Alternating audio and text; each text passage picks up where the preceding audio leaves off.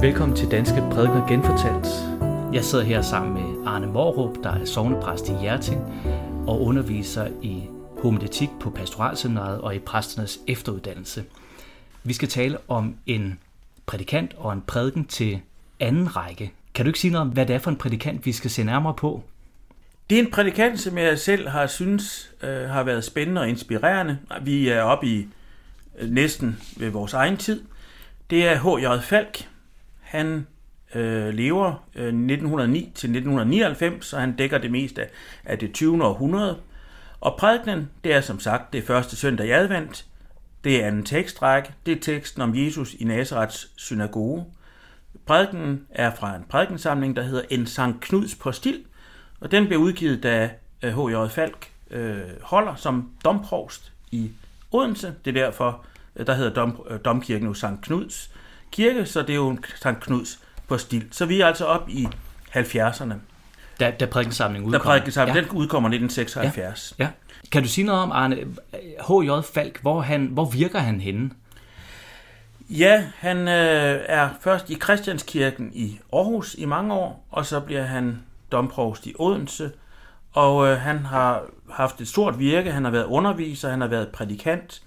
Vi er så tæt på, at mine forældre, de hørte meget radiogudstjeneste, og øh, de skulle i hvert fald altid høre, når det var falk i radioen, så vidste man, det var godt. Men jeg talte også med en øh, præst op fra Christianskirken, han bliver stadigvæk husket for et øh, stort socialt engagement i sognet Christiansbjerg, det nordlige Aarhus, der på de, de år, hvor han virker, har sådan været tilflytter øh, kvarter, og med en del sociale problemer, hvor han så har engageret sig.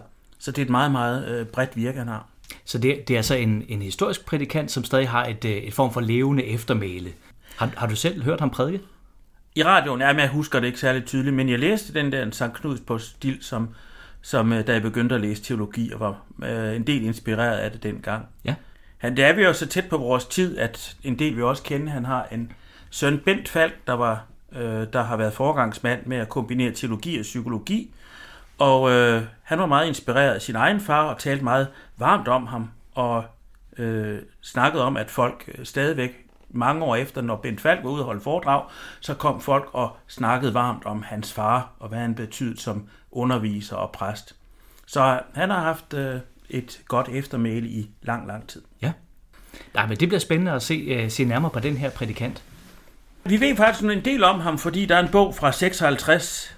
Øh, der er en samling Min vej til præstegærningen på De Unges forlag, og der er forskellige øh, kendte, i datiden kendte præster, der skriver ind om deres virke, og der fortæller han faktisk om ham selv, så han, om sig selv, så han ved noget. Og han kommer faktisk fra et ikke-kirkeligt hjem i Aarhus, og øh, hans far er sneker og øh, bliver socialdemokratisk pioner i fagbevægelsen. Øh, og selvom det ikke er et specielt kirkeligt hjem, så har Falk altså en, en øh, han er, er påvirket af en lokal præst, og har altså en, øh, synes han har en, en, øh, en kristustro, som man kalder det.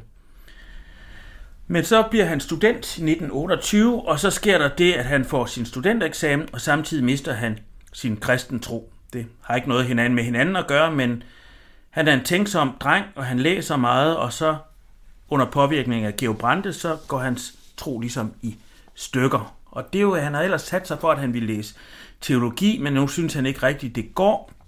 Og så taler han med sin far, og det er noget meget sjovt, når man læser biografierne fra den tid, at det betyder hele tiden noget med, når de, når de her sønner skal til at læse teologi. Hvad siger man i hjemmet? Og hvad siger far? Ja. Men det er selvfølgelig fra før SU'ens tid, ja. så man ja. har været afhængig af hjemmets støtte økonomisk. H.J. Falks far ville vist hellere have, at han blev jurist. Men øh, Falk, han ville ligesom gerne læse teologi alligevel, og han var til bunds i det her opgør med kristendommen. Så vil han leve som bibliotekar eller noget andet. Han vil i hvert fald ikke være præst. Og hans far vil faktisk støtte sønnen i at gøre det, han synes, han er rigtigt. Mm. Det er jo måske egentlig ganske flot. Det er jo lidt usikkert projekt i grund. Da han så læser teologi i København og har en god tid, men han er meget konsekvent. Altså når de andre går i kirke søndag formiddag, så går han søndag 10-12, så går han på Statens Museum for Kunst. Øh, men han er meget øh, kulturelt åben, går i teateret, opera, ballet, men så sker der faktisk en, en omvendingshistorie. Og det er sjovt nok, da han øh, begynder at gå til undervisning i det gamle og det nye testamente, så støder han på det, man kalder for bibelkritikken. Og jeg tror ikke, det er et ord, man bruger i dag, men det er altså det videnskabelige arbejde med bibelteksterne, hvor man arbejder med sproglig og historisk videnskabelighed, og så piller man teksterne fra hinanden. Altså, der er ikke nogen forestilling om, at Bibelen er noget ufejlbarligt skrift, der er faldet ned fra himlen. Det er den historisk kritiske skole. Ja, den historisk kritiske metode. Og øh, så sker der jo det for ham, at øh, hvor man for mange andre kunne det ligesom være en ulykke, at man blev konfronteret med den her videnskabelige måde at arbejde på. Men der sker for ham, som der egentlig også sker for mange andre, at det er en befrielse, at øh, man behøver altså ikke at tro på Bibelens ufejlbarlighed, og så kommer der alligevel en kerne, der kommer noget levende ud af teksterne, og så begynder han at lytte. Okay. Så han får altså, han får altså sin, sin, sin omvendelse der på studiet, kan man sige det. Uh, ja, det, det er jo sådan en uh, påfaldende omvendelsesberetning, både at han er sådan uh, fattet den her uh, Georg Brandes gryde, og så er det så på ved forelæsningerne i historisk kritisk metode, at der sker et eller andet. Det er ikke på kirkebænken, eller det er ikke inderlighed på den måde. Nej, men jeg har hørt øh, noget lignende fra ældre øh, præster før. Jeg tror måske også, at det er fordi, at de måske er vokset op i sådan et, i et lidt gammeldags forståelse af Bibelen, eller et gammelt univers, og så støder den jo på moderniteten og siger, at det kan man ikke passe. Men så får de lov til at arbejde videnskabeligt øh, med teksterne, og så bliver den befrielse at sige, jamen altså, man, man kan godt finde en mening øh, og en betydning i det her. Øh, også, altså det kan godt tåle at blive, komme i sådan en videnskabelig syrebad. Og det er jo sådan en lettelse, fordi så behøver man ikke at skulle forsvare noget, man har haft svært ved at forsvare eller forstå. Ja. Og så øh, bliver han optaget af kirkegård, så får han faktisk, øh, selvom han ikke, sådan, øh, der, der, der sker, han får en krise. Også i bedste kirkegårdstil måske. Også i det her, ja, men nok egentlig fordi, at han synes, at han har arbejdet så meget med sin forstand, altså han har arbejdet så meget med, med hjernen, og så siger han, at selv hans hjerte protesterer imod at blive degraderet. Mm-hmm. Og øh, det er så egentlig nok der, han, han siger, at hans vantro ligesom bliver, bliver rocket, fordi der er også en balletstjerne, han har været optaget af og set som symbol på et lyst og glad liv, begår selvmord, og siger han, min tro på min vantro blev afgørende rocket, men jeg havde ikke noget at sætte i stedet. Og det er meget voldsomt. Mm. Og så kommer der altså sådan en oplevelse, nærmest som Grundtvig. Så kommer han hjem til Aarhus og går i sin barndoms kirke, og der er mange mennesker i kirke. Han sætter sig ved siden af døbefonden, og pludselig så har han oplevelse lidt som Grundtvig. Han tænker, jamen her ved dåben, der har Gud adopteret ham og gjort ham til sit barn, og nu skal han komme tilbage. Altså Gud venter som den kærlige far på den fortabte søn. Det er både skræmmende, men også noget, der sætter ham i bevægelse.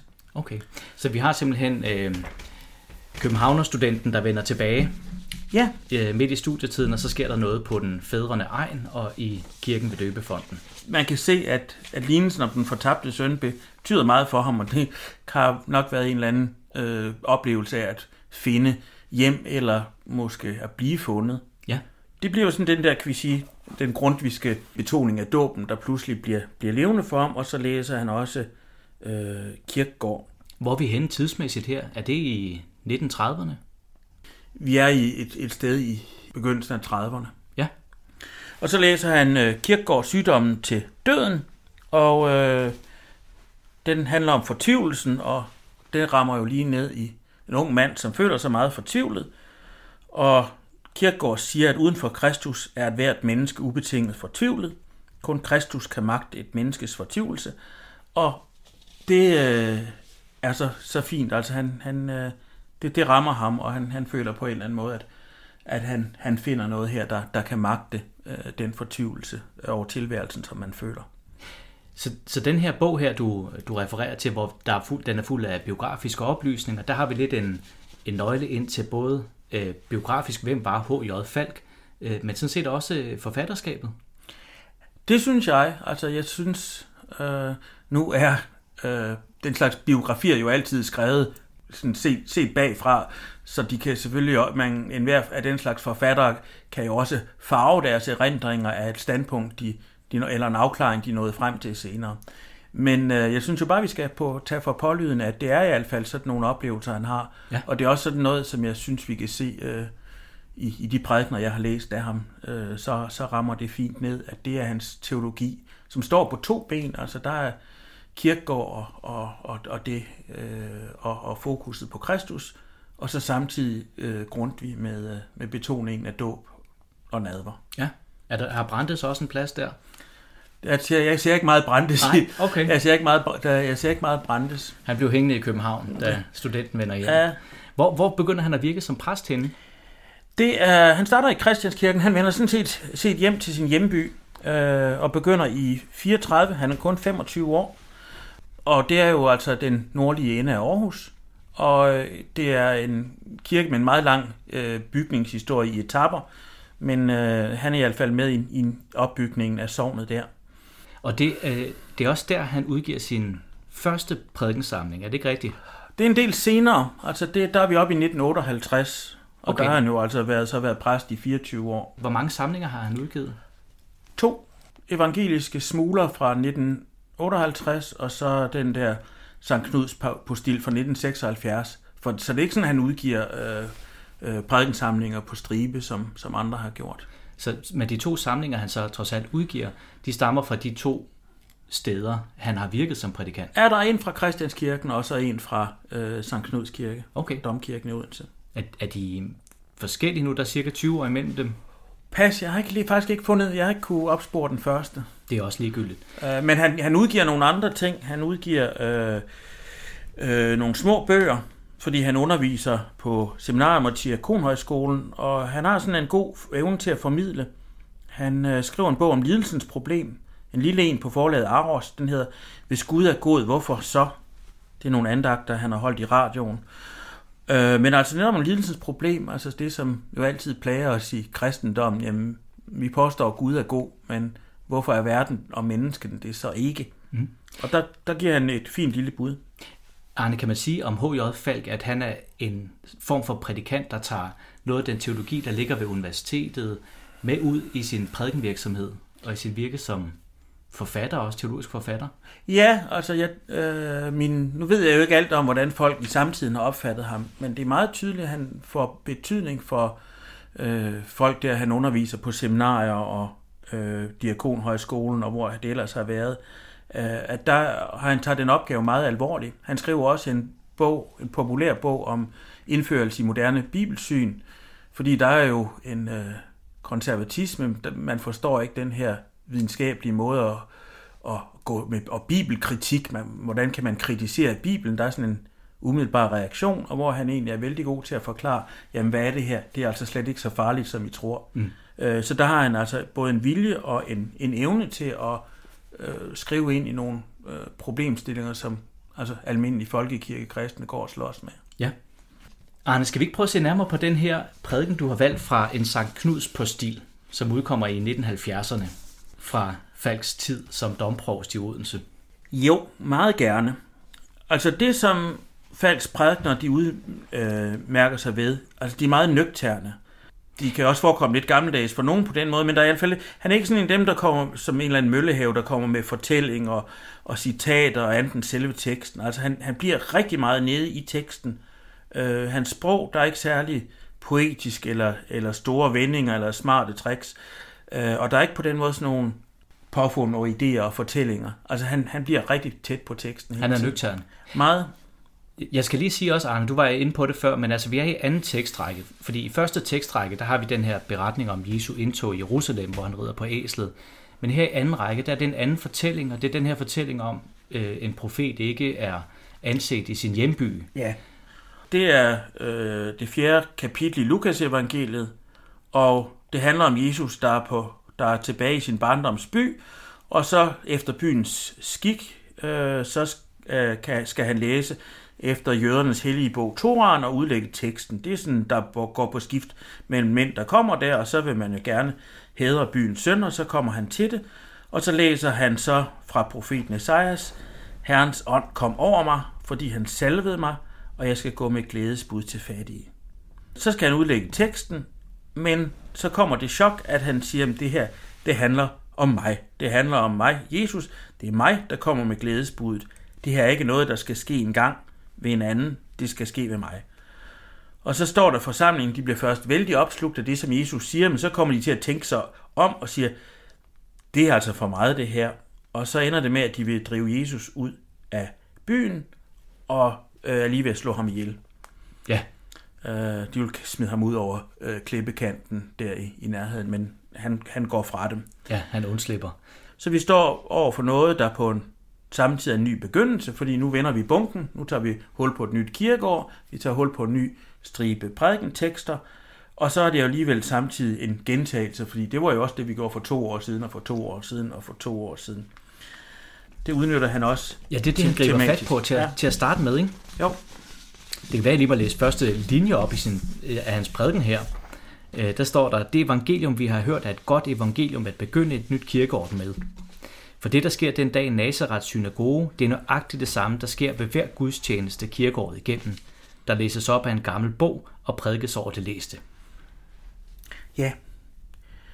Og det er sådan meget typisk, øh, også fordi, at det, det er også der, han slutter. Altså, når jeg er optaget af ham som retoriker, det er fordi, der er Falk er så hammerne bevidst om, hvordan han strukturerer sin prædiken. Øh, og det er noget af det, som gør hans prædiken rigtig gode, og som i hvert fald gør, at jeg bruger dem som pædagogiske eksempler og siger, hold da op, se hvad man kan, øh, hvis man strukturerer sine ting rigtigt. Og øh, han, en styrke i hans prædiken, det er, at han har en meget, meget bevidst brug af gentagelser, det hedder på retorisk fagsprog, anafor og epifor, men vi kan jo bare på jævn dansk sige, at gentagelse fremmer forståelsen, og han er bevidst om hele tiden at lade nogle bestemte øh, hovedsætninger, nogle fokussætninger komme igen og igen. Mm. Så øh, hvis man skulle falde lidt ud undervejs, så kan man altså hurtigt hoppe på igen. Og, hvis man ikke kan, kan øh, den der hovedsætning, de der hovedsætninger, de bliver hamret ind i hovedet på en. Ja. Så man skal høre meget dårligt, have hørt meget dårligt efter, hvis man ikke tager dem med hjem, når man går. Ja. Ej, sådan en prædiken her, den er, den er fem sider lang cirka, øh, og titlen er, der sker ingenting. Ja. Det, der er vi jo næsten også inde på det her, altså det her nøgtern, eller hvad skal vi sige, også overraskende. Han holder del fanget ved, ved en sådan titel. Altså han er jo i, i en teologisk bølge, altså hvor der er en verden, der bryder sammen. Hvor før den tid har man ligesom ment, at kristendommen og øh, civilisationens og den europæiske kulturs fremskridt, det hang sammen i en stor bølge, og øh, mennesket havde Gud siddende i sin samvittighed, og man skulle opbygge øh, et, et, et ædelt, et ideelt jeg i samspil med Gud, og Kristus han var forbilledet den, der gik, gik foran. Mm. Og øh, der kommer så et voldsomt brud med fra Falks generation. Vi kender det en del i den tidværvske bevægelse, men det kommer altså også andre steder. Det prøver man op med, man siger, at vi kan ikke bygge en vej ind i mennesket eller fra vores kultur op, op til Gud, som, som er Babelstårnet. Mm. Og derfor så bliver Falk og hans generation, de bliver meget nøgterne. Altså, øh, vi, vi, der er ikke sådan noget i, i, øh, men i vores kultur, vi sådan rigtig kan, kan bygge på. Nej, så, så syntetisering og, og, hvad skal vi sige, kultursamarbejde og, og etik og sådan noget, det er ikke, det er ikke der, han sætter ind. Nej, øh, det der, altså han, øh, vi skraber ligesom grunden ren, vi er tilbage til, altså vi er, til, vi er tilbage til Kristus og, øh, og ordet. Mm. Så der, man taler meget om en, en Guds ord teologi, altså hvor man egentlig øh, netop bare øh, altså skraber, skraber grunden ren for, for, for alle udenomsværker. Det, det er ikke bare Kristus og, og han, hans ord, der er. Altså, det er meget betegnet, det er netop ordet. Vi skal ikke henvise, skal meget nødigt snakke om mirakler og under, eller noget som helst, der, der er synligt eller noget. Det ligger også i prædiken hele tiden, at øh, væk med det. Øh, der sker ingenting andet end, at vi øh, at ordet forkyndes. Ja. Altså, jeg bruger, øh, når jeg skal beskrive en prædiken, så er der sådan en klassisk måde at gå til det. Der er en amerikaner, der hedder Long, der er hittet på og taler om prædikens fokus og prædikens funktion. Prædikens fokus og funktion? Ja. Og fokus, det er, kan jeg sige, hvad er omdrejningspunktet? Hvad er navet i hjulet, de andre ting drejer rundt om? Og det kan være et enkelt ord eller et begreb eller sætning, og det er derfor, Falk er så god, når man skal illustrere, hvad prædikens funktion er, fordi, eller fokus er, fordi han gentager den så mange gange. Mm. Og i første del af prædiken, så er der en sætning, der hedder, der sker ingenting, som du nævnte før. Mm. Tre gange, så kommer det, der sker ingenting. Det kommer tre gange mellem de første kapitler.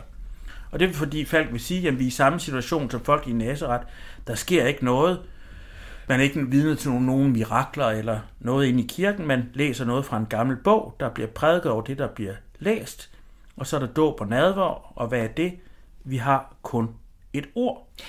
Og det skal lige forstå, Arne, fordi Det han så gør her, det er, at han siger, at der skete ingenting, da Jesus han står og læser højt. Ja, Og der sker heller ikke noget, når præsten i dag står og læser højt. nej, vi, vi, gentager, vi gentager situationen der. Det er jo, det er jo også øh, provokerende, er det ikke det? Jo, det er det, og det er jo også det, han vil ligesom gentage, at han siger, at folk i Nazareth blev provokeret, og det gør vi måske også, fordi vi vil jo også gerne have helbredelser og bønhørelser og syner. Vi vil godt have et bevis på, at kristendommen virker, at den dur til noget, at den udretter noget og forandrer, forvandler verden.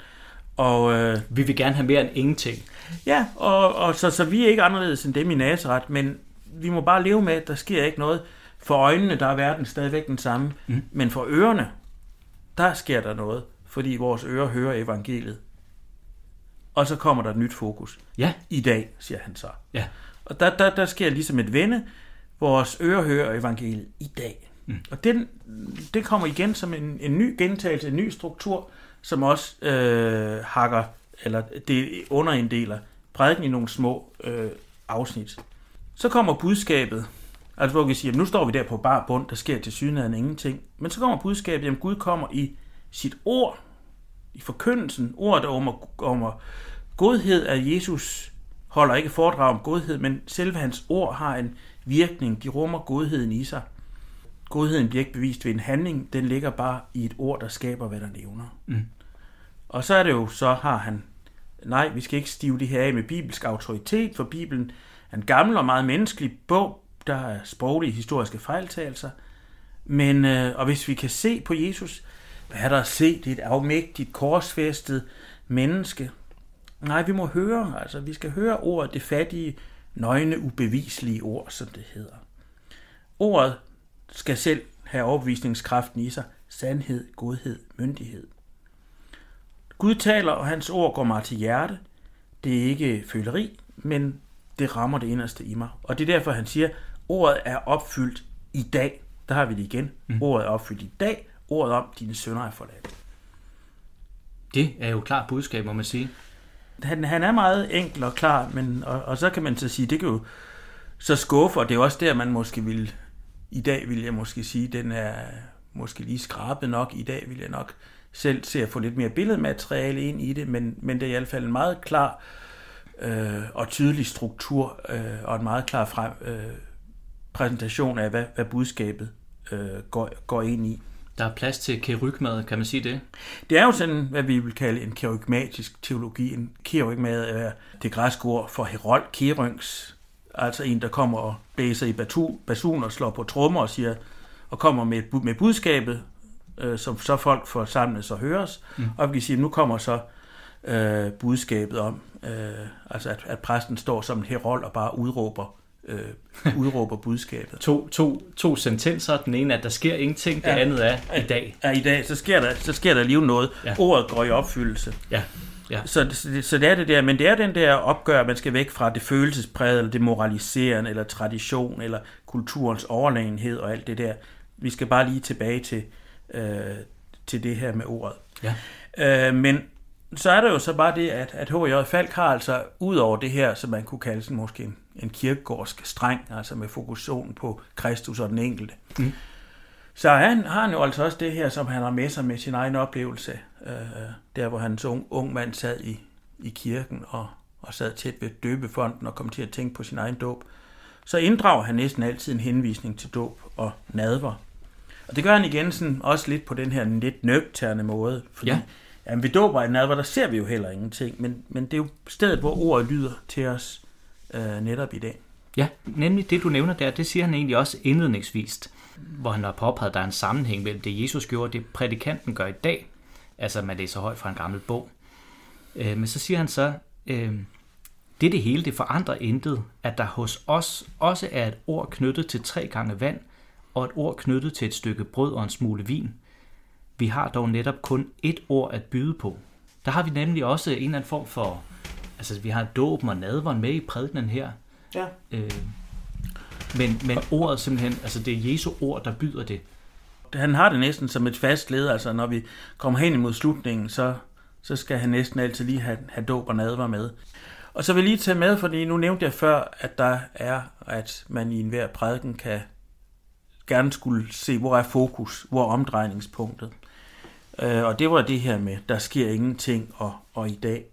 Men, men så ham, der hedder Long, han siger, og hvad er så prædikens funktion?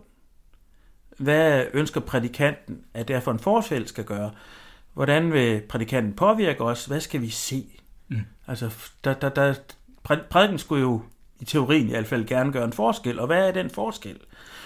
Det kan være, skal vi opfordres til bøn, eller skal vi sælge, hvad vi har at give til de fattige, eller gå til alders. Og så øh, det er den her før og efter, det er prædikens funktion.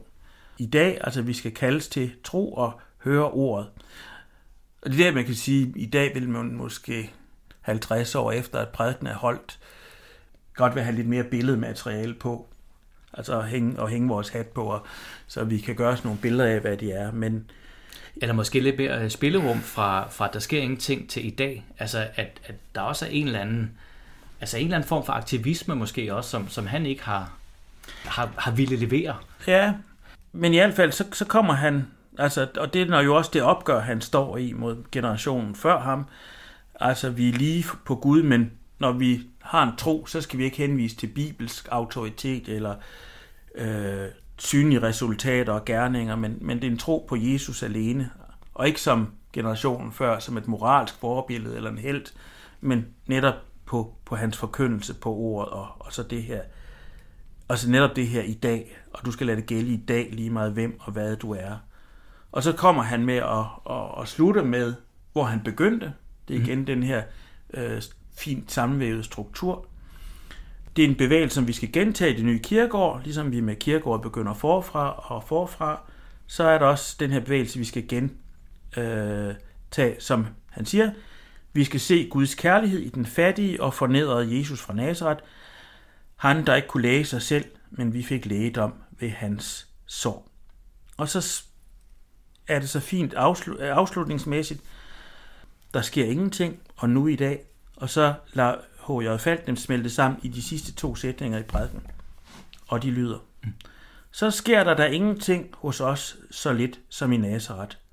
Og dog sker det største, der kan ske, at Guds ord bliver forkyndt, og at Guds ord går i opfyldelse i dag. Sådan.